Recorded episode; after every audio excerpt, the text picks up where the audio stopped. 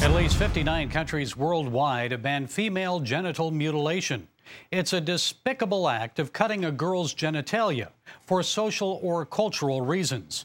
Senator Rand Paul says while that butchery is universally condemned, many people on the political left accept the mutilation of children for the purposes of irreversible sex change surgeries. Here's Senator Paul recently questioning Health and Human Services nominee Rachel Levine. Dr. Levine, do you believe that minors are capable of making such a life changing decision as changing one's sex? Senator, uh, transgender medicine is a very complex and nuanced field. Uh, and if confirmed to the position of Assistant Secretary of Health, I would certainly be pleased to come to your office and talk with you and your staff about the standards of care and the complexity of this field. Let it go into the record that the witness refused to answer the question. The question is a very specific one. Should minors be making these momentous decisions? For most of the history of medicine, we wouldn't let you have a cut sewn up in the ER. There are dozens and dozens of people who've been through this who, who regret that this happened and a permanent change happened to them. And, you know, if you've ever been around children, 14 year olds can't make this decision.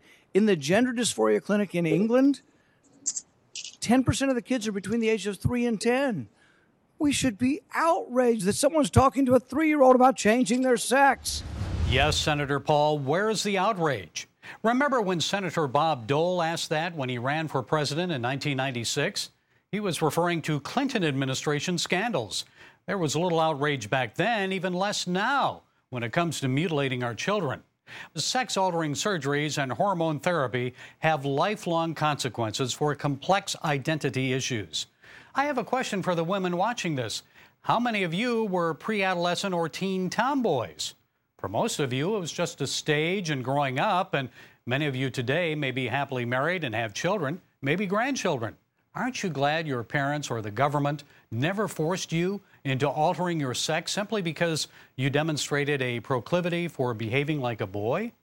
Irreversible sex altering surgery would have prevented you from having children once you grew out of that tomboy stage and became an adult. True, some people never grow out of it. While I don't support anyone physically changing their gender, the gender that God has ordained, such a decision should only be made by well informed, mature, consenting adults.